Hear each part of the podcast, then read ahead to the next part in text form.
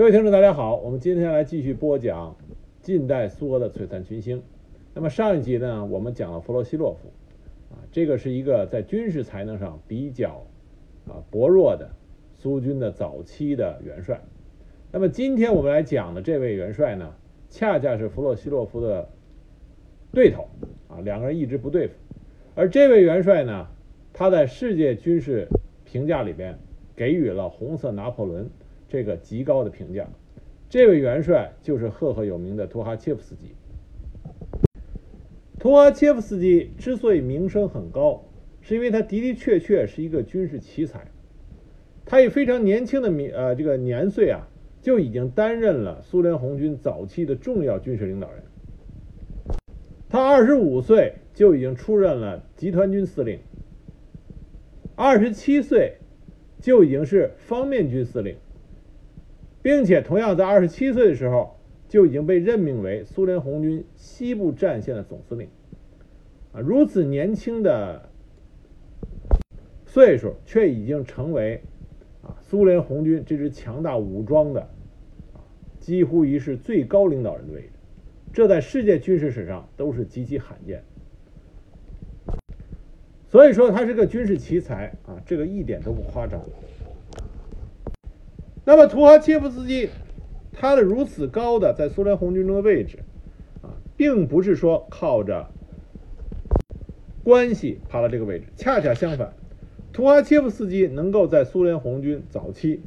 位居高位，是他一仗一仗啊屡立战功，生生打出来的。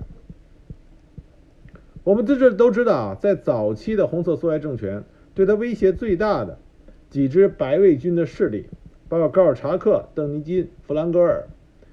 这里边高尔察克和邓尼金的被剿灭和击退，都是图阿切夫斯基啊参与了重要的指挥的，战功卓著。那么后来苏俄和波兰之间的苏波战争，图阿切夫斯基也是主要的苏军的指挥者，所以他的战功是实打实的，用他杰出的战役指挥。生生打出来了他在红军中这种极高的位置和声望。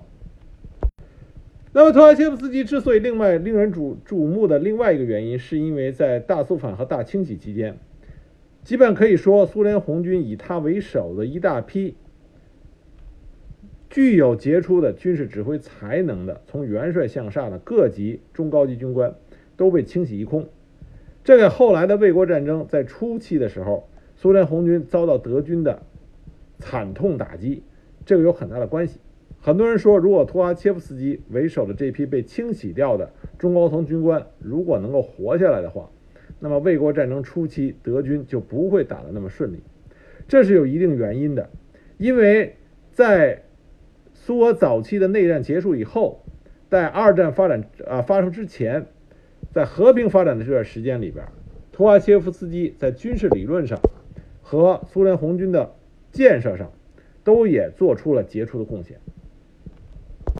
这为后来卫国战争经过初期的惨败之后，苏联红军能够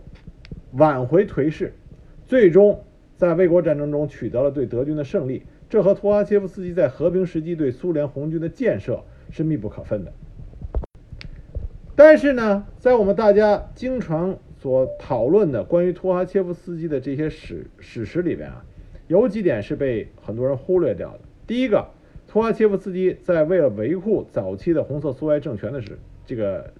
这个过程中，正是因为他坚定地站在了红色的无产阶级专政这一边，因此在镇压反革命的过程中啊，托哈切夫斯基他的手段还是极其的血腥和惨烈的。这个是很多人忽略的。再一点就是图阿切夫斯基的被清洗啊，在肃反中被清洗、被冤杀，他是有着一定的客观原因的。这跟他个人的性格以及他在政治斗争中的缺乏经验有着很大关系。再一个是在军队的发展建设中，图阿切夫斯基也不是一个十全十美啊，没有缺点的人。作为一个军事领导者，他也是有他的一些错误的，这个也是经常被大家讨论的时候忽略掉。所以今天呢，我们来尝试客观公正的来讲一讲这位红色拿破仑，给大家展现出一个比较全面的，到底图哈切夫斯基是一个什么样的人？为什么他的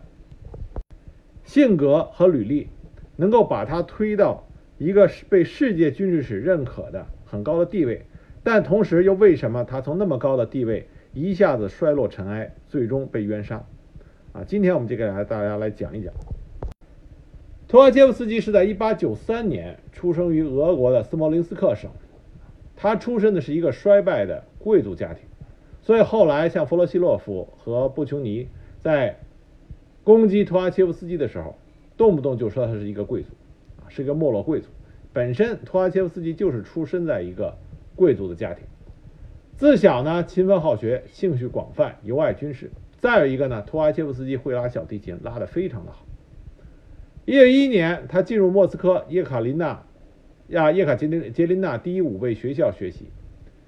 第二年以第一名的成绩被选入了亚历山大军事学院继续深造。所以啊，图哈切夫斯基是一个科班出身的军事人才。一九一四年毕业，他到谢苗诺夫禁卫团服役。一战爆发以后，他随部队开赴前线。一九一五年，他被德军俘虏。一九一七年十月，逃跑回国，回原部任连长。而这个时候，十月革命爆发了，也就是十月革命爆发的时候，图哈切夫斯基还任的是只是连长。那么他经人介绍，加入了苏联红军和共产党，成为了第一个加入共产党的原苏俄军官。所以，图阿切夫斯基他是第一个成为布尔什维克的原来。苏俄的军官啊，这是很重要的。虽然在早期的军事生涯，图阿切夫斯基在旧的沙皇军队里边是属于非常下级的军官，但是在一次大战中，他已经展现出他的战斗能力。因为作战勇敢，他六次受奖。那么，一九一八年，图哈切夫斯基开始在全俄苏维埃中央执行委员会军事部工作，并于同年四月啊加入布尔什维克党。六月份，他奉命去东部战线，负责整顿零散部队，筹建红军第一集团军。那么，在重建红军第一集团军的过程中，他自然就成为第一集团军的最高指挥官。那个时候，第一集团军的主要作战对象是捷洛斯克啊军团。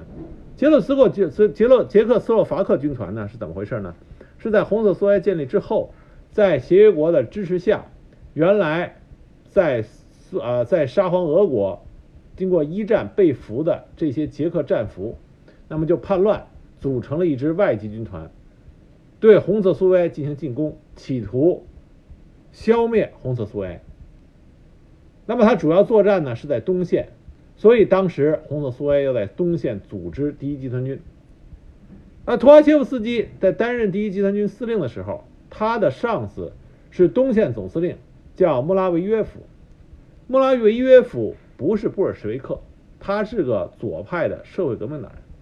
啊。我们之前好几集里都谈到了，在红色苏维埃建立之后，十月革命胜利之后，啊，布尔什维克和左翼的社会革命党人实际上是结成了同盟的，但是很快这个同盟就散架了，左派的社会革命党人遭到了无情的清洗，而这个穆拉维约夫同样发生了同样的事情。我们前面提到。左派社会革命党人是拒绝向德国啊进行和谈的，那么穆拉维约夫同样，他拒绝执行红色苏维埃跟德国进行和平谈判的这个指示。在一九一八年三月底，他在前线叛变了。一九一八年三月二十八日，穆拉维耶夫由方面军司令部所在地切波克萨雷率领一支近千人的部队进抵新贝尔斯克。当时他声称。不承认苏俄政权现行的对外政策，通电人民委员会、德国大使馆、捷克斯洛伐克军司令部对德宣战，自称为抗德集团军总司令。当时图阿切夫斯基作为第一集团军司令员，不愿意跟随穆拉维耶夫对红色苏维埃中央的这个反叛，因此图哈切夫斯基是被逮捕了，被扣押了。如果当时按照这种事态发展下去，我们可能后来就见不到红色拿破仑的这个战绩了。但幸亏，当时辛贝尔斯克这里的布尔什维克在省委会主席瓦雷基斯的领导下，对士兵和城市居民进行了大量解释工作，就把原来支持穆拉维耶夫的部队给争取了过来。然后，他们邀请穆拉维耶夫参加新比尔斯克执行委员会会议。穆拉维耶夫并不知道执行委员会是想要他的命，以为执行委员会要向他投降，所以说穆拉维耶夫也是过于轻敌。结果他就去参加了这个执委会的会议，结果在会议之上宣读了关于穆拉维耶夫对武装干涉者和白卫军进行妥协和投降行动的啊这个决议，就将他逮捕了。那么穆拉维耶夫肯定是不愿意被捕，所以当场就掏枪。在经过激烈的枪战之后，穆拉维耶夫被当场击毙。他的同伙纷纷被逮捕，然后被处决。但是穆拉维耶夫这个是这个叛乱的首领被处决，这并没有使局势得到好转，因为他的手下、他的嫡系部队还留在了切布克萨雷，而高尔察克这个红军的老对手，他也借机从卡山发动了一次攻势。这两方面相互联手，再加上东线方面军啊，东方面军有很多左派社会革命党人出身的红军将领。这些红军将领虽然都被遭到了逮捕和处决，但是这种大规模的清洗活动也使得东方明军风声鹤唳，几乎处于几近于崩溃的境地。红色苏维埃中央为了挽救东方面军，本来呢，他们有人建议。由托哈切夫斯基，因为这时候托哈切夫斯基已经被解救出来。那么有人建议让托哈切夫斯基担任东线方面军的总司令。大家不要忘了，这个时候的托哈切夫斯基只有多大呢？只有二十五岁。所以可见当时红色苏维埃对他的能力是极为认可。但是因为另外一些中央委员认为，托哈切夫斯基这个时候最重要的、最重要的作用，实际上是应该把第一集团军重新。拢回人心，稳定住，恢复战斗力，让他直接从第一集团军变成指挥五个集团军的东方面军司令，这并不是很合适。那么这个建议呢，实际上是中肯的。于是红色苏维埃的中央就命令谁呢？命令我们之前讲的拉脱维亚军团的。总司令在早期红色苏维埃极被倚重的军事将领瓦采季斯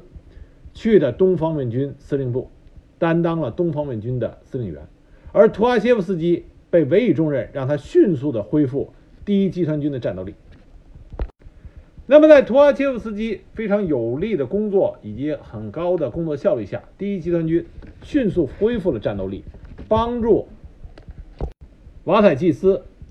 稳定住了整个东方面军的情况。紧接着，图阿切夫斯基对高尔察克的进攻进行了勇猛的反击，取得了一系列的胜利。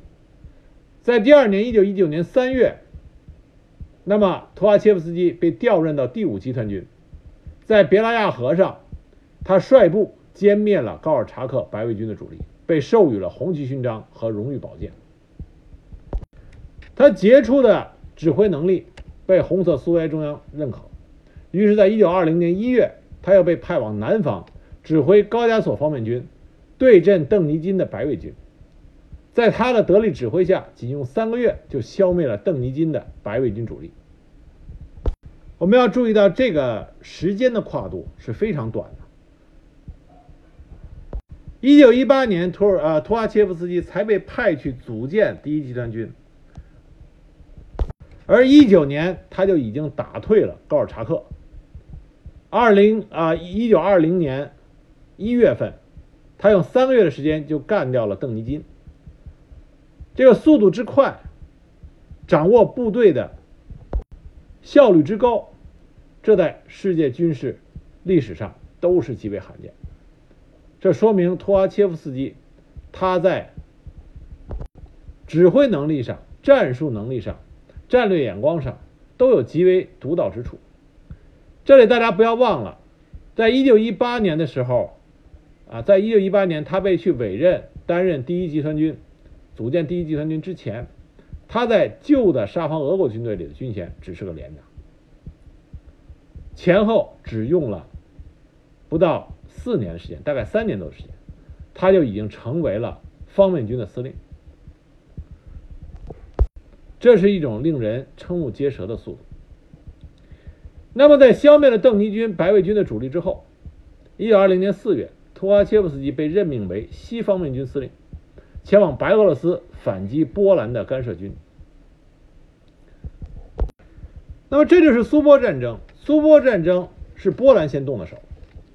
波兰先主动发起的进攻。那么，面对波兰当时的进攻啊，苏联红军是派出了两个方面军，分别是西方面军和西南方面军。西方面军司令员是图哈切夫斯基，而西南方面军司令员是叶格洛夫，这都是后来的元帅。这个时候的图哈切夫斯基二十七岁，那么西方面军呢，大概是八点一万人，西南方面军是四点六万人，但是西南方面军有着赫赫有名的骑兵第一集团军，也就是弗洛西洛夫和布琼尼率领的啊骑兵第一集团军。苏波战争的具体过程，我们之后会找专门的啊时间给大家讲。那么，苏波战争最高的在苏联红军这边最高的领导人、指挥人，就是当时正是如日中天的红军的最高领导者托洛斯基。那托洛斯基因为苏联内战的节节胜利，他认为红色苏维埃力量已经完全巩固住了，并且他认为在红色苏维埃。旁边邻国的波兰的工农革命也处于高潮之中。他认为波兰的政权只要临门一脚就可以把它彻底的击垮，因此他十分的乐观。而图哈切夫斯基呢，从他参加红军的指挥开始，他一直跟随的就是托洛斯基，他跟托洛斯基的关系不错，因此托洛斯基的这种乐观精神也影响到了图哈切夫斯基。作为一个二十七岁的年轻人，图哈切夫斯基不可避免地产生了乐观的、骄傲的、轻敌的情绪。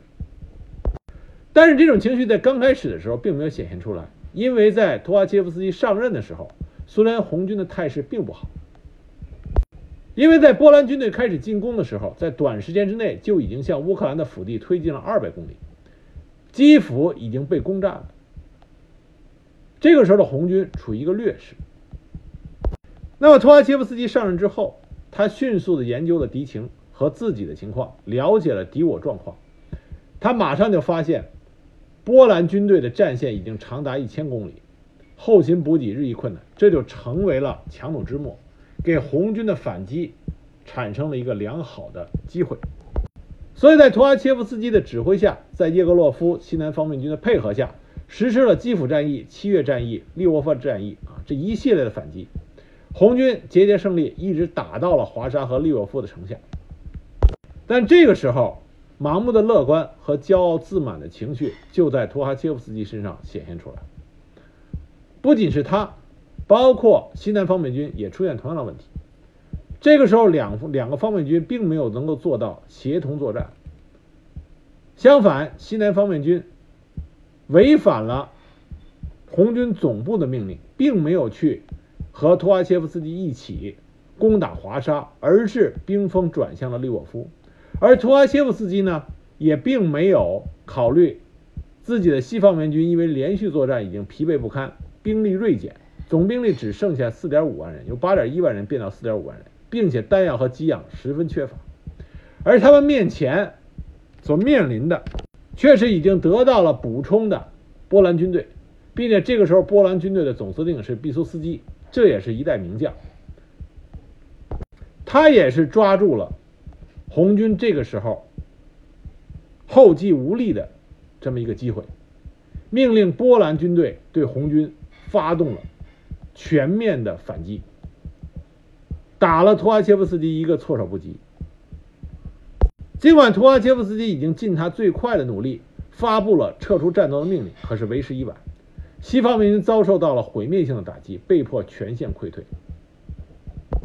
尽管后来图阿切夫斯基在后方预备队的支援下阻挡住了波兰军队的进一步进攻，双方面这个时候都已经无力再战，都已经精疲力竭。被迫签订了合约。这是图阿切夫斯基走麦城的一战。整个苏波战役可以说双方面都犯了巨大的错误。本来波兰军队刚开始已形势一片大好，但是因为盲目乐观，被图阿切夫斯基打了一个措手不及。可是图阿切夫斯基在兵临华沙城下的时候，又犯了同样的错误，又被毕苏斯基打了一个措手不及。所以最后双方面又都回到了在战争发起之前啊这个位置。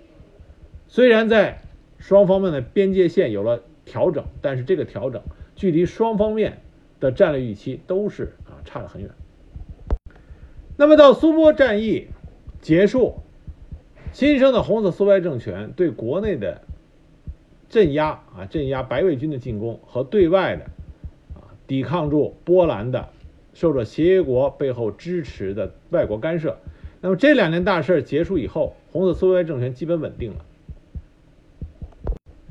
而托阿杰夫斯基因为在这个过程中立下的这些赫赫战功，使得他成为苏联红军在军事上。最高层的领几个领导人之一，可以说在军事指挥才能上，他是当之无愧的第一人。只是因为年龄和资历，他当时屈居于伏龙芝之下。那我们之前提到过，在苏俄啊国内战争结束的时候，因为战时共产主义政策的实施，苏联整个的啊苏俄整个的经济体系已经崩塌了。那么内战结束了，问题和矛盾就爆发出来。我们之前讲过，克朗施塔德水兵叛乱。那么这个对于红色苏维埃来说是极为震惊的一次叛乱，他的镇压者就是图阿切夫斯基。我们在之前讲讲这段水兵叛乱的时候就提到了，负责镇压的人就是图阿切夫斯基，他使用了非常血腥和惨烈的手段。对克朗施塔德的水兵暴动，啊，进行了无情的镇压。这个时候，他被啊，他担任的是第七集团军司令员，是列宁亲自点的将。那么，在这次叛乱之后，因为图阿切夫斯基在镇压反革命暴乱这个过程中表现的无比坚定的信仰，以及啊无穷无情的评判手段。使得他又一次被委任去坦波夫省平定安东诺夫匪帮的叛乱。坦波夫省的安东诺夫叛乱是在苏共历史上一个很少有人提及的事情。为什么大家都避讳谈论这件事情呢？因为安东诺夫叛乱从某种意义来说。他没有任何外部势力的操纵和阴谋，它是一场纯纯粹粹的，是苏俄内部的农民因为濒临绝境，为了不饿死，奋起反抗这么一件事。这个坦波夫省在莫斯科东南五百公里，盛产粮食。因为战时共产主义政策，切卡把这里的粮食全部征光了，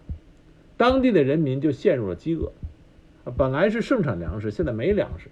那么大家的这种不满情绪自然是日益高涨。那么为了不被饿死，一万五千名的农民，再加上脱离红军的大约是三万多人，起来反对布尔什维克政权，而这个。反抗，也就是那么在红色苏维埃这边就称之为叛乱，它很快就蔓延到了周边的啊多个城市，甚至是到了伏尔加河流域，而坦波夫省呢就是这场叛乱的中心。那么叛乱虽然是以农民为基础，但是起义者的大部分领导人都是社会主义革命者，也就是左派社会革命党人，他们的主要领导人就是安东诺夫。那么这场叛乱应该是左翼社会革命党人对布尔什维克的最后一次武大规模的武装反抗。那么从1921年起，参加这场叛乱的人就越来越多，最后由三万多人变到了五万多人。他们控制了一次呃一块面积如法国或者西班牙那么大的一个区域啊，所以是很大的一片区域被他们控制。而且在他们控制的这片区域里是大批的森林，大面积的森林，因此清剿起来极为困难。列宁点的将就是图哈切夫斯基，而这个时候图哈切夫斯基刚刚镇压过克朗施塔德的兵变。那么列宁认为图哈切夫斯基他所表现出来的能力足以胜任在镇压这次坦波夫省的安东诺夫叛乱。那么图哈切夫斯基到任之后，他马上。对这次叛乱的特点进行了研究，通过通过他的这个了解以后，他提出了非常行之有效的评判方针。第一个，你藏身森林好，我纵火，我烧森林，烧的你无处藏身。那么第二个呢，叛乱的主要的这些武装人员得到了当地民众的大幅度的支持，很多就是出身于当地的这些农村，于是。图哈切夫斯基命令对当地的村民进行抓捕，所有起义军的亲属家人作为人质，逼迫他们的家庭成员参加起义军的啊，参加这个叛乱部队的，从藏身地走出来。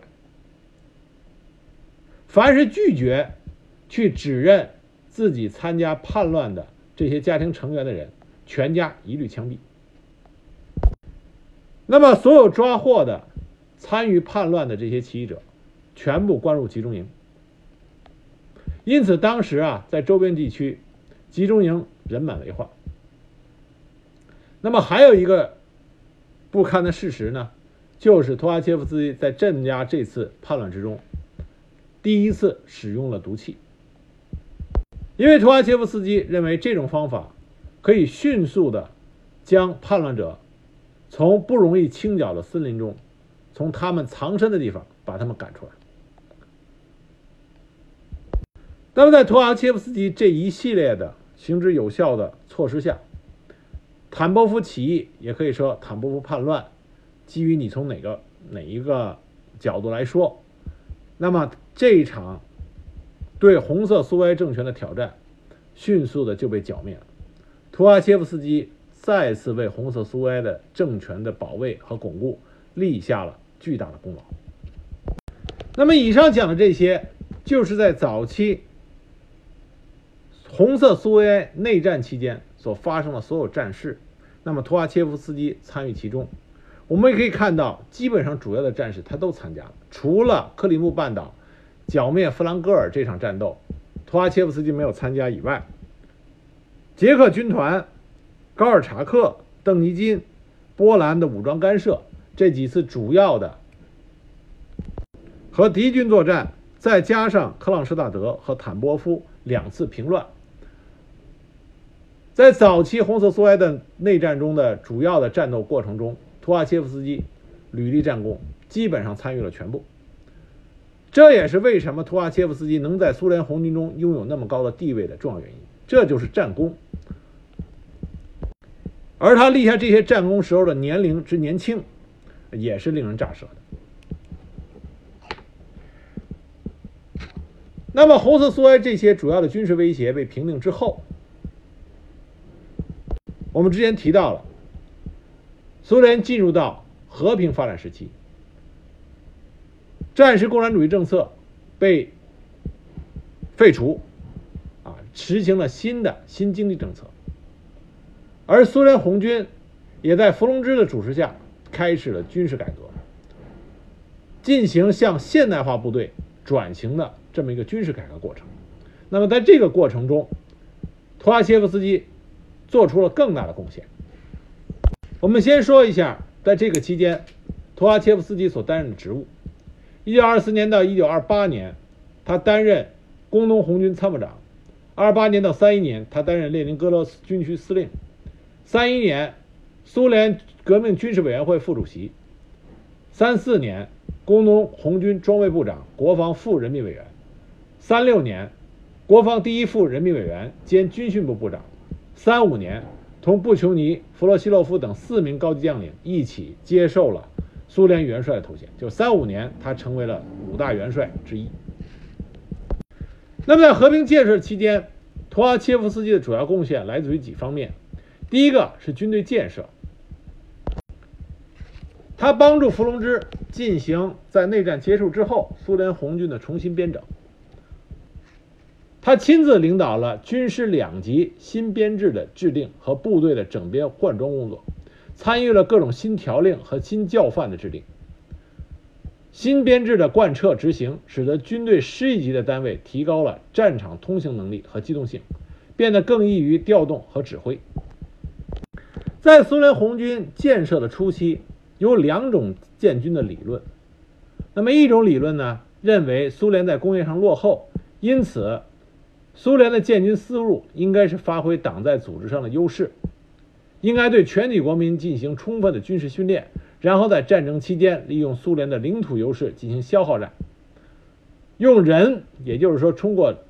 受过充分军事训练的这些士兵来抵消敌人的工业优势。那么，图哈切夫斯基是另外一个观点，他认为苏联应该大力的发展军事技术，积攒下大批的技术兵器，直接在战争初期获得胜利。也就是图哈切夫斯基他的理论是基于。现代化战争理论，那么就是在时间和资源允许的情况下，大力的发展军备，发展军事技术力量。他认为，这这个装备上的提高，才是本质上的军队素质的提高，才能为赢得现代化作战取得胜利打下基础。而图哈切夫斯基最最反对的观点，就是靠着革命的信念和对。共产主义事业的无比忠诚，就可以抵消到一切在装备上的劣势。他认为这种观点，这种观点在实际操作中，啊是有极具有危害性的。他在1925年他出版的《工农红军野战条令》中，就反复的强调，啊上面提到的这种观点，是十分危险和有害的。而这种观点恰恰是谁的主要观点呢？就是弗洛西洛夫和布琼尼啊他们的观点。因此，这我们后边会讲到，他和这两个人，啊，就有着极大的矛盾冲突。在苏哈切夫斯基的领导下，在这段和平的发展过程中，啊，是一个时期里，苏联军队的技术装备、科研军事技术的科研力量上，都得到了长足的发展，包括喷气发动机的研制工作，包括。七十六点二毫米口径火炮的优质坦克的研制工作，这都是图哈切夫斯基他提出来的。那么网上现在有一种说法，说图哈切夫斯基他虽然提出这些，但是他并不比布琼尼、弗洛西洛夫他们高明多少，并且认为在一些技术装备的发展过程中，他给出了一个错误的方向，比如说他。对反坦克火炮的研制工作起到了阻碍作用啊，并没有给予大力的支持，包括他在主战的歼击机发展方向上，在速度上啊，并没有给大力的支持，以至于在卫国战争刚开始的时候啊，苏军的歼击机追不上德军的飞机啊，种种各种说法。但是我认为这些指责是不负责任的。为什么这么讲呢？因为在伏龙芝去世以后，苏军在装备发展上主要的负责人和拍板人就是图哈切夫斯基。我们不可能指望像弗洛西洛夫或者布琼尼这些人，他们可以真正的明白和了解现代化战争对装备的这个需求的重要性。只有图哈切夫斯基，无论从他的位置，还是从他对现代战争的理解上，他是最有可能主持苏联红军在装备上发展的。领导型人物，我们不能因为三七三八年大肃反清洗把图哈切夫斯基啊冤杀掉以后，那么从大清洗到卫国战争开啊开始，苏联军备的发展就把这个和之前图哈切夫斯基主持工作时候所做的努力完全切割开来，这是完全是不负责任的一种说法。正是因为图哈切夫斯基在他任职期间给苏联红军的发展。奠定下来的坚实的基础，而这种惯性才能够带动苏联红军在肃反清洗之后，能够继续按照图哈切夫斯基和其他的一些具有对现代化战争清醒认识的这些元帅和高级将领，按照他们设计的这条道路，才继续向前，继续发展下去，为后来卫国战争的胜利打下了坚实的基础。这才是正确的理解方法。那么，至于说在某一种装备上，图瓦切夫斯基没有给予大力支持，这完全是有可能。因为对武器装备的理解和看待角度，那每一个军事将领他的角度都是不同的，错误难免发生。因为只有经过真正的战争考验，你才会知道哪种武器装备才是最适合于战场使用的。因此，我们不能以像反坦克火炮这某一种装备来以点带面的去否定图瓦切夫斯基在主持苏军装备发展时候他所做出的卓越贡献。从时间跨度上来说，苏联的内战结束是发生在二三年、二四年的样子。那么从这个时候到图哈切夫斯基死的时候，是在三七年、三八年的样子。这十几年恰恰是苏联红军一个巨大发展的时期。为什么图哈切夫斯基会被纳粹德国处心积虑的用反间计把他除掉？就是因为在他的主持下，苏联红军已经成为了一个可以和现代化程度极高的德国陆军相匹敌的重要的军事对手。敌人的这种认可，恰恰说明图哈切夫斯基所做出的。对苏联红军的巨大的领导贡献。那么，除了军队的这种建设发展，另外一个重要的贡献就是军事学校。图哈切夫斯基极度的重视指挥干部和军事专业干部的训练和培养，积极倡导创办各种军事专门学校，主张军事干部的接受正规教育。他主持伏龙芝军事学院。在他主持工作期间，制定了军事院校所遵循的一系列的原则，注意教学与科研组合、教学与军队的实际组合等等。他本人讲课也深受学员的欢迎，语言生动，说道理深入浅出，理论性既强又能结合部队的实际问题，深受听课者的欢迎。无论对图哈切夫斯基的评论意见有多么的不同，但是大家有一个共同的承认。就是图哈切夫斯基，他绝对是一个优秀的军事教育家。正是因为他是一个杰出的军事教育家，才会为后来的卫国战争保留下了那么多宝贵的人才的这个财富，培养出那么多优秀的人才。在他的主持下，被完善和提高的苏联军事教育体系，这是卫国战争苏联能够取得最后的伟大胜利一个重要的保障。那么最后一个，我们提到图哈切夫斯基在军事上的贡献就是军事理论。那么他有很多的军事著作，这里边我们只提一个最重要的地方，就是大纵深作战这个重要的苏联红军的战略战役思想，就是在图哈切夫斯基他的主持下发展完善并广为传播的。我们不要忘记，在苏联内战的过程中啊。苏俄内战的过程中，苏联红军还是停留在主要的使用还是步兵、骑兵和不成大规模建制的炮兵。可是到了卫国战争的时候，苏联红军已经可以使用装甲力量、大规模的装甲力量进行大纵深作战。这里边图哈切夫斯基所花的心血是无与伦比的，而且最令人惊叹的是，图哈切夫斯基。能够在他在苏俄内战中在取得无数的战功，而是在使用骑兵和步兵的基础上取得这些战功的情况下，他依然没有自满，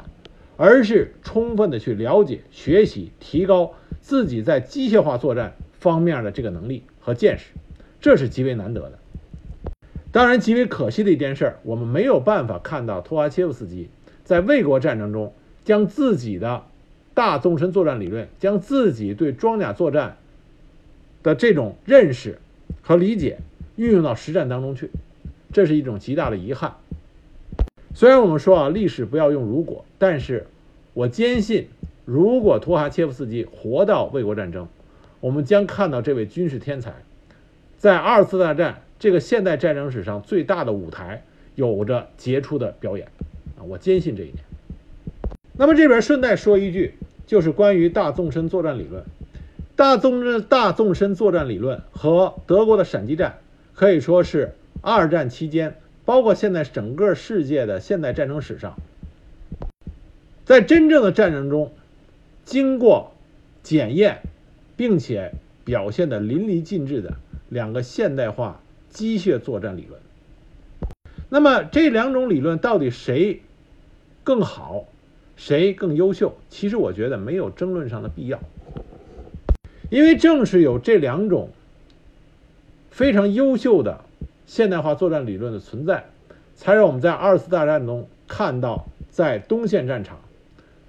打出的那些气势恢宏的现代化战役。那么，闪击战理论和大纵深作战理论它有一定的相似之处，都是强调部队的机动性、迂回性，但是对装甲力量的倚重是不同的。对发起作战的战役目的也是不同的，这两个不同才是它的主要区别。那么闪击战是完全依靠装甲力量进行突破，然后长距离的迂回包围，达到分割消灭敌人力量的这么主要战役目的。那么具体在突破的距离长短上来说，完全取决于装甲部队的。远距离的作战能力，以及在突破之后敌人的防御能力。那么，之所以会有闪击战在德国提出，这和德国人他在装备上的优势有很大的关系。德国在装甲力量、军备的发展上是领先，当时是领先于世界其他各国的，因此它可以对装甲部队进行极大的依赖。但是对于苏联红军来说，它的装甲力量的发展还没有达到那个程度，因此大纵深作战理论在突破方面以及之后的迂回包围方面，更多的是强调一个各兵种之间的配合，还是以步兵为主，装甲部队最多是提到跟步兵相等的这么一个位置上，而不是说完全依赖于装甲部队，而在突破之后。进入到大纵深，对敌人的有生力量进行分割和包围，这在每一次大纵深作战战役的制定中都有明确的指示，关于到底要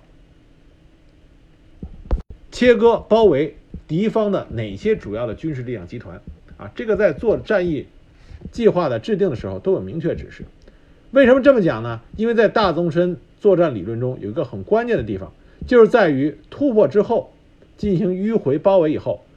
空中力量以及其他的一些力呃附属力量，必须要完成对敌人预备队和增援部队的阻拦，要切割掉在包围圈内的敌人的军事力量和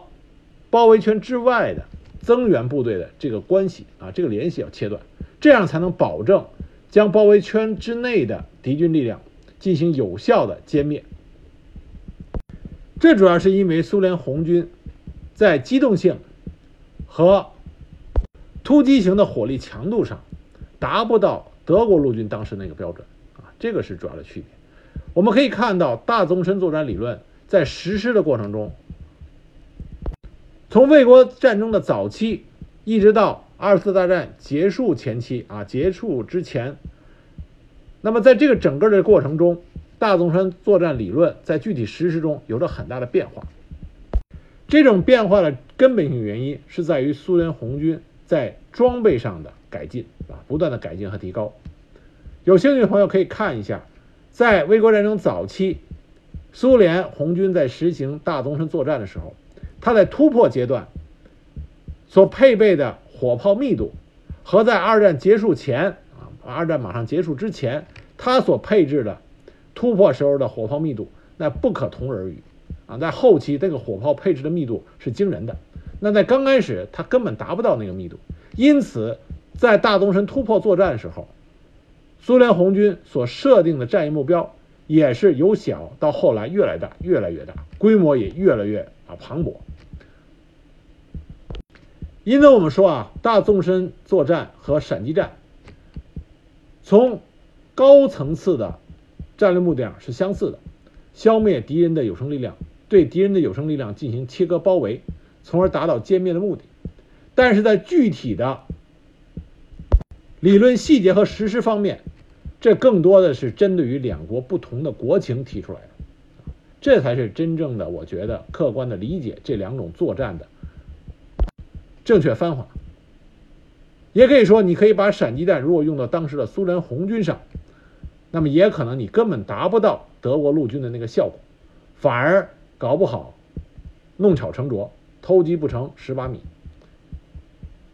但反过来说，你把苏联红军刚开始大纵深作战理论用到德国陆军身上也是不行的，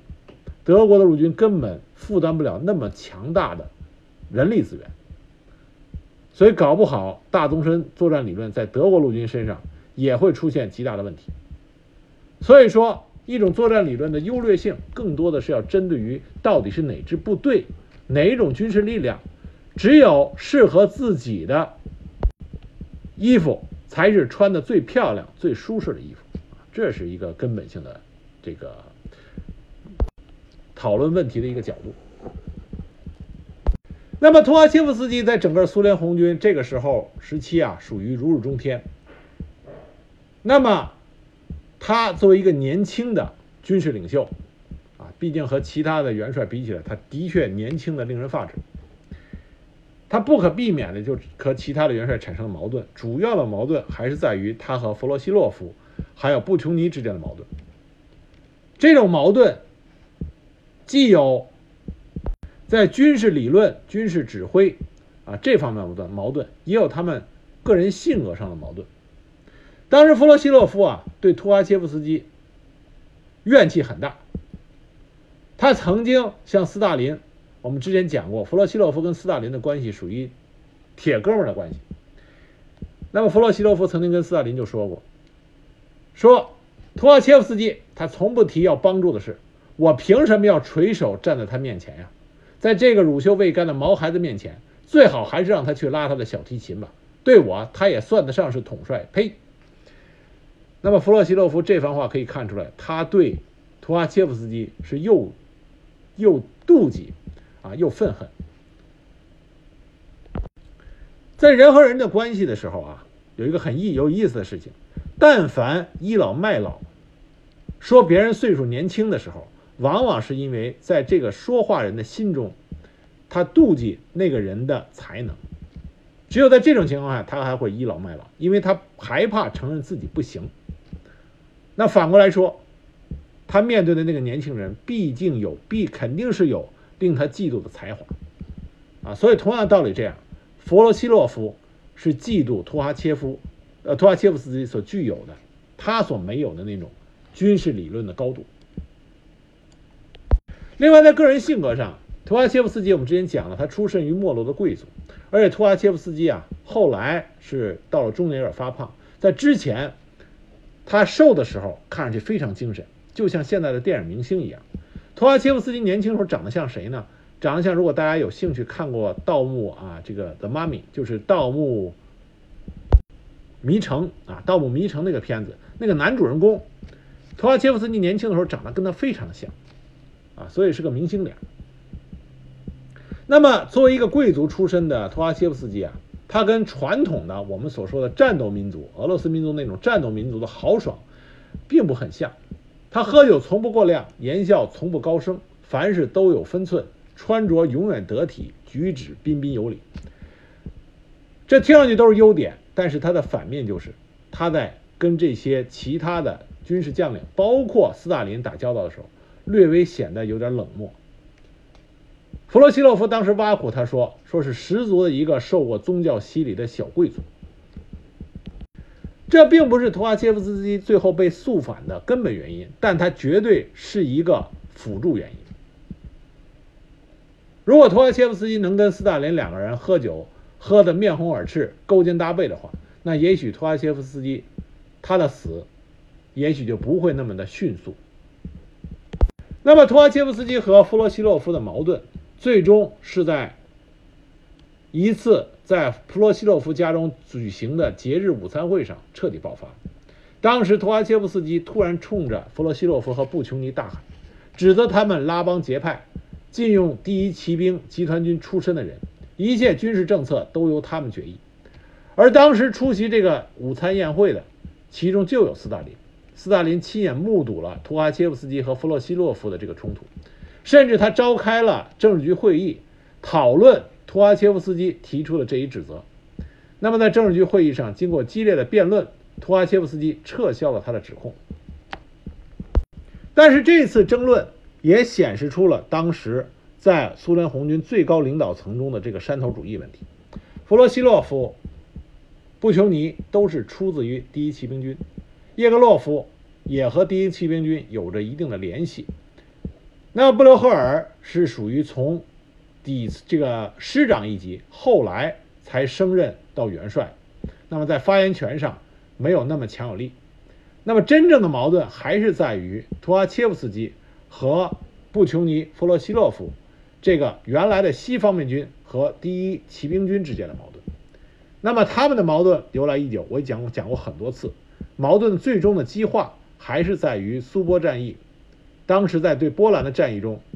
那么图阿切夫斯基兵败华沙城。他认为主要的责任来自于第一骑兵军没有按照原来的作战计划对华沙，也就是图阿切夫斯基的西方面军进行有力的支援。但是，图阿切夫斯基这时候忘了一件事情：第一骑兵军，也就是西南方面军，没有去华沙，而去打利沃夫。这是谁出的主意？是当时任西南方面军政委的斯大林。你若攻击这一点，就相当于是在攻击斯大林。那么这点上来说，图哈切夫斯基他在政治上的啊这个经验和政治智商，就相对来说比他在军事上要低了很多。那么再有一点就是，图哈切夫斯基从他加入苏联红军开始，他一直在托洛斯基的指挥下进行作战。虽然他跟托洛斯基也有争执，但是基本上在苏联红军的系统里边，都认为图哈切夫斯基和托洛斯基靠得比较近。这都给后来托洛斯基被冤杀啊、被清洗留下了伏笔。根据现在的一些史料和档案的揭露，我们可以看出来，图哈切夫斯基在苏联红军中更像是在啊，在苏军的高层啊，更像是一个孤独的人。他并没有像布琼尼、弗洛西洛夫这两个人的关系很好，但是图哈切夫斯基他缺乏一个能够跟他坚定不移的结成一个集团的。另外一个主要的军事高层将领没有。再后来，弗洛西洛夫和布琼尼召开军委扩大会议，由斯大林在会议上对图哈切夫斯基进行了强烈的批评和抨击。那么，苏联红军在这次军委扩大会议上有四十二个主要的高级将领发表这个发言，这些人无一例外的都是在。跟随着斯大林对图哈切夫斯基进行抨击，而这些人中就有后来另外两名和图哈切夫斯基一起被清洗掉的元帅布留赫尔和叶格洛夫。至于集团军将领级别的，像德边科、库里科这些，在苏联红军中对也都是极有地位的红军将领，也无一例外的附和着斯大林对图哈切夫斯基进行抨击。因此，我们可以看出来，图哈切夫斯基啊，实际上就是一个孤家寡人，在苏联红军，他并没有说跟他那种过命的、能够始终站在一起的啊，具有相当实力的这种重量级人物啊，很少。那我们现在就来谈一谈图哈切夫斯基到底是怎么死的。图哈切夫斯基的死，那么当然，他的对手弗洛西洛夫。布琼尼以及他们背后的斯大林，早已经对图哈切夫斯基有着一定的不满啊，这个是根本原因。如果你没有不满，或者说是斯大林认为图哈切夫斯基跟自己是站在一起的啊，永远是密不可分的亲密战友，那么斯大林没有必要杀图哈切夫斯基，因为斯大林对图哈切夫斯基的能力还是很认可的。之所以杀图阿切夫斯基，就是因为如此有才之人不为自己所用，这才会杀，这是根本原因。但是这里边呢，牵扯到德国纳粹情报机关推波助澜的作用，也就是我们很多人提到的图阿切夫斯基元帅之死中的反间计的问题。那么德国的这个反间计是由谁实施呢？就是我在德国系列里边极为推崇的，当时德国纳粹的情报机关首脑海德里希。我说过，海德里希和戴笠是我认为在现代啊近现代所有国家的情报头脑啊首脑里边都是极具天赋的两个人。那么海德里希呢，在一九三五年就开始建立了反苏秘密组织，通过特工人员与流亡巴黎的沙皇旧官员保持着联系。那么，在一九三六年十二月中旬，一个叫斯科布林的前沙皇将军在巴黎将两份报告交给了德国谍报机关。第一份报告说，红军的统帅部正在策划一起反斯大林的阴谋，阴谋的头目就是托阿切夫斯基。第二份报告说，托阿切夫斯基及其亲密战友正在同德国最高统帅部和德国谍报机关的将军们保持着接触。那么，首先从史料上，这两个资料是否是真实的？是否是真的存在着托阿切夫斯基想反斯大林和和德国保持亲密接触？这个现在没有具体的史料和档案揭秘，能够予以真伪的辨识。但是海德里希这个极为出色的情报机关首脑，他马上就抓到了这两份报告的重要价值。啊，价值在哪？德国这个时候对图哈切夫斯基是极为重视的。为什么？因为图哈切夫斯基他在一九三六年就已经写过一个文章，叫做《目前德国的军事计划》。他已经把苏联在遭到德国进攻时的积极反击作为他军事演习的主要目的。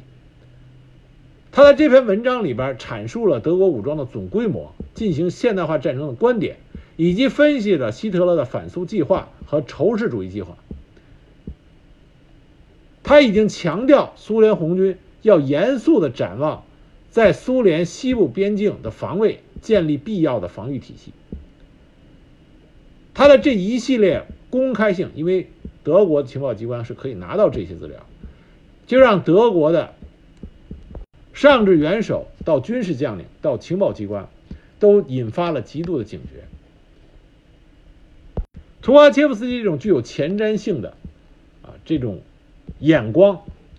和论点，这为德国将来想统一欧洲的这个战略大目的有着极强的威胁性。因此，海德里希作为德国情报机关的最高首脑，他一直把如何除掉图哈切夫斯基作为一个重中之重的工作重点。那这两份报告就让他看到了。能够实现拔除掉图哈切夫斯基这个心腹大患的可能性。于是海德里希呢，作为一个情报工作的天才，他马上就有了个主意，就是如果把这两份报告扔给斯大林，再伪装几份基支撑性的文件，这样就可以一举摧毁苏联当时最高的军事领导人之一，也是最有天才。的军事领导人图哈切夫斯基，而且摧毁这样一位军事天才，真正的动手的人恰恰是斯大林和他的国家警察，这将是世界情报工作史上啊一个杰作。但是海德里希的手下做情报工作有很多手下都是。深思熟虑的，他们有人也说说，如果这两份报告是苏联的情报机关故意扔给我们的假情报，那怎么办？海德里希当时就说，就算这两份如果是假情报，是斯大林想让我们受骗上当，那么我们也要给克里姆林宫送去足够的证明，让他证明他给我的假情报引发出来的却是一套真正的事实。来证明图哈切夫斯基就是在反斯大林，这句话说的是相当的有水平。这是情报工作一个极高的境界，就是我要你给我假情报，我要做的把假情报让你自己都相信，你用假情报实际上引发了一个真情报，这是极为高明的一种做法。那么想到这儿，海德里希就开始行动了。那么第一件事，海德里希到德国最高统帅部拿到了图哈切夫斯基所有的档案案卷，其中就涉及到图哈切夫斯基在1925年到1928年间任工农红军参谋长的时候，他和德国参谋本部啊，他的参谋总部经常会见谈话。我们之前在德国璀璨群星里边讲到塞克特将军，也就是德国国防军之父塞克特将军时候讲到过，在一次大战之后，因为凡尔赛条约的原因，德国在军队训练方面被限制了很多，因此塞克特将军就想到一个办法，就是和苏联红军合作，将一批军事训练工作放到了苏联去进行。因此在那段期间。苏联红军和德国的军方有着很多的交流，那么图哈切夫斯基作为工农红军的参谋长，自然和德国参谋本部有过很多的交流。那么拿到了图哈切夫斯基的这些会见和谈话以后，海德里希在盖世太保柏林总部的一个孤立的地窖中成立了一个特殊的项目，完全保密，由他本人亲自负责。那么在这个项目中，他对拿到手的这些图哈切夫斯基的案卷进行加工，在原有的谈话记录和来往通信中添词加句，补充新的信函，更改日期，使整个案卷显得更为充实。那么案卷做好了，怎么样才能送到斯大林的手中，让他毫不起疑呢？海德里希精心布置了一番。一九三七年一月底，捷克斯洛伐克驻柏林大使。给他的总统拍去一份密码电报，说自己过去认识的一名德国外交官在和他的言谈中流露出这样的机密，说德国人正在跟红军的一个反斯大林集团保持亲密接触。那么捷克总统得到这一情报以后深感不安，因为捷苏的关系是相互信任，在苏台德区的问题上，苏联是倾向于捷克斯洛伐克一边。一旦苏联站到希特勒那边，就没有什么东西可以阻碍希特勒去割占苏台德地区了。于是，捷克总统紧急召见苏联驻布拉格大使，把这个情报呢就告诉了苏联大使。而苏联大使得到这一情报以后，急匆匆地飞往莫斯科，就这样绕了一个大弯儿。海德里希精心准备的这个案卷就交到了斯大林的手里。为了加强这份假案卷的真实性，过了两三天，同样的情报又被传到了苏联驻巴黎使馆，就之前苏联驻巴黎使馆的大使波江金那里。波江金也向莫斯科电告了这份情报。于是，从不同的渠道，同样的伪造的情报就传到了莫斯科。那这并没有结束，在哈德里希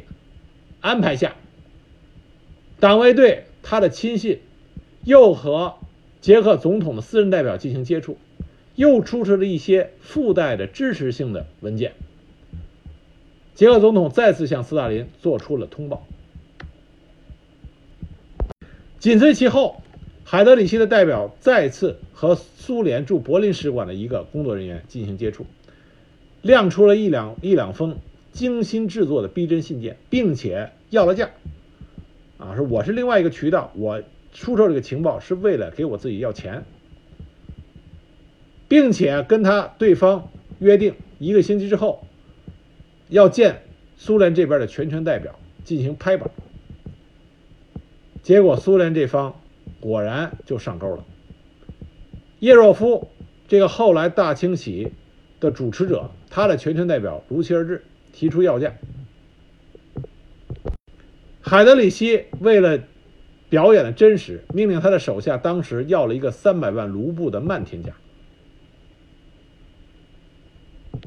结果当时苏联的代表看了一下这个信，就同意了，真是付了三百万卢布。当然，这三百万卢布据说里边还有一部分也是假钞。双方面都是各怀鬼胎，但是海德里希他的目的达到了，他精心炮制的。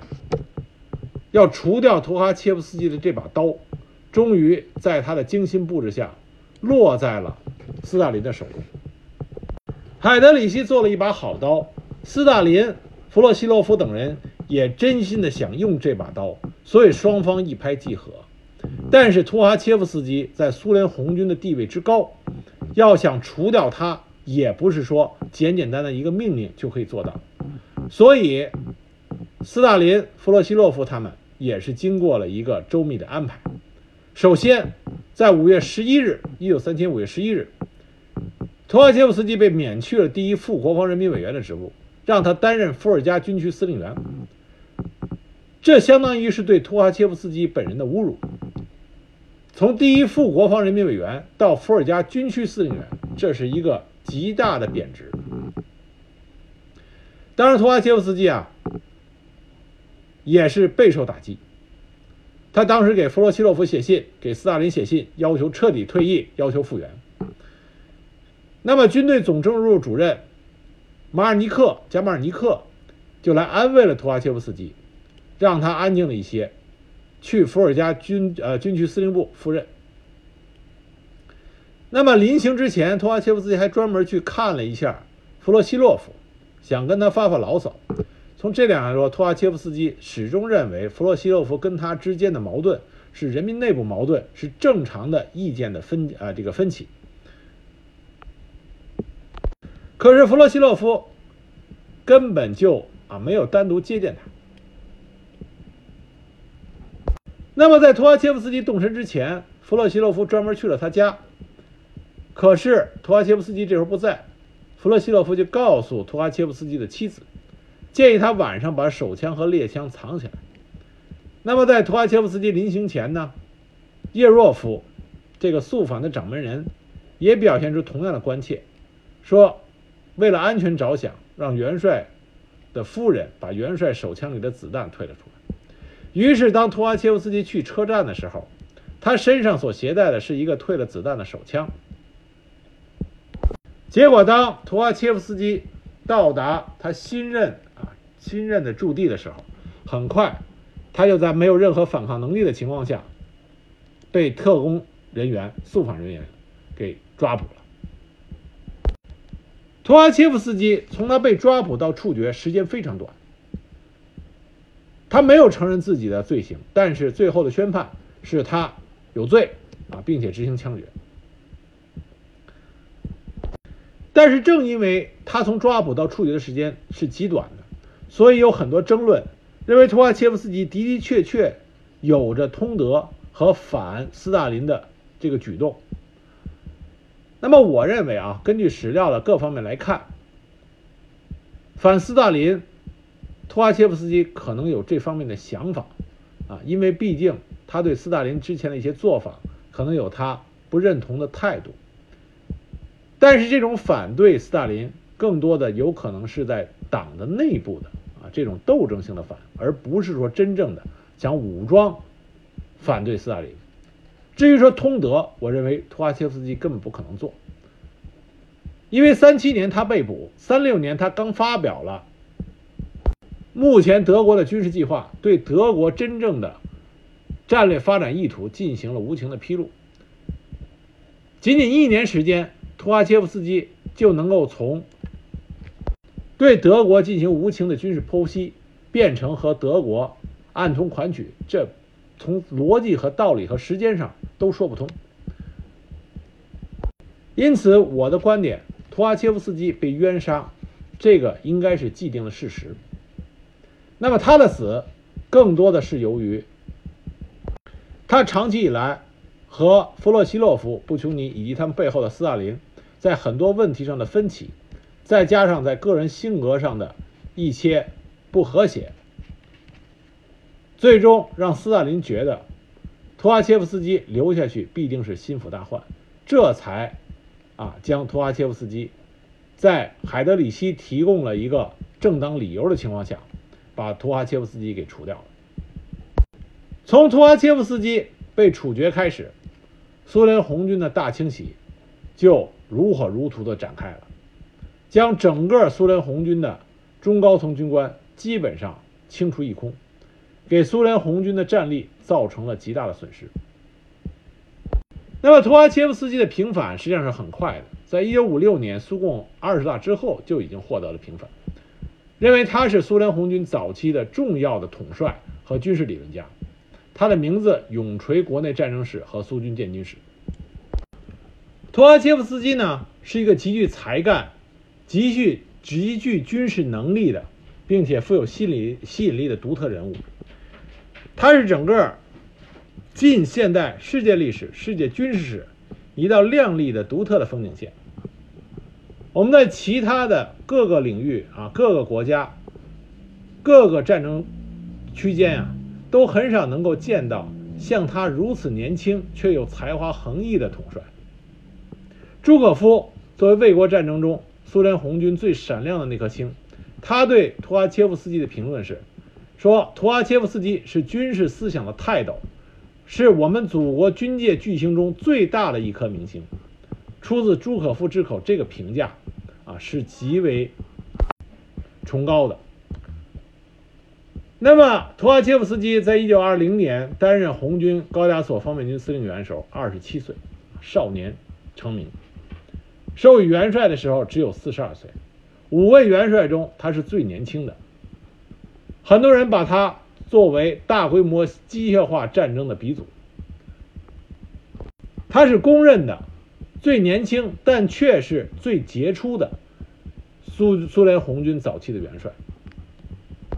他较为系统、全面地阐述了当代战争的性质、战略战术特点和其他相关的军事学术问题。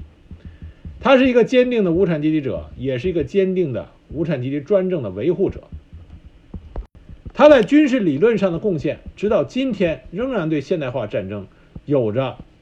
相当的指导作用。所以说，图阿切夫斯基是苏联历史上最闪耀的一批星中啊一个比较耀眼的星星。那么今天这集我们讲了苏联红军早期五位元帅中最有才华的红色拿破仑图阿切夫斯基啊，希望大家通过我的讲解能够对这位红色元帅有着更多的啊认识。从而能够进一步通过不同的史料来了解他这个虽然短暂，但是辉煌无比的一生。